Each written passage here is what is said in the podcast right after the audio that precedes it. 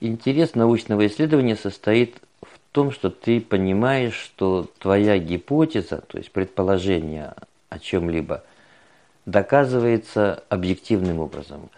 У меня был случай, когда мои коллеги, работающие на Кольском полуострове, собрали для меня раковины со сверленными отверстиями. Я их определил по следам, как раковины с намеренным сверлением. И в ближайшее же время обнаружилось, что это следы сверления, сделанные моллюском по имени, с латинским именем Натика. Это хищный моллюск, который сверлит другие моллюски и их выедает. По следам, по микроследам, это чистое сверление. И я был приятно удивлен. Потом я собрал образцы этих моллюсков от Шпицбергена до Хансю, нет, до, до Хоккайдо.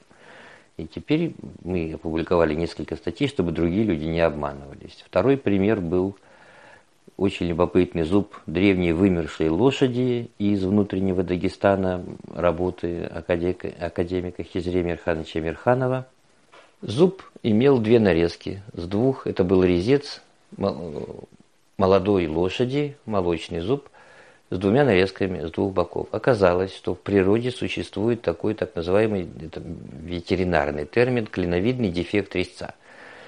Овец не выпускают на ковыльные кладбища.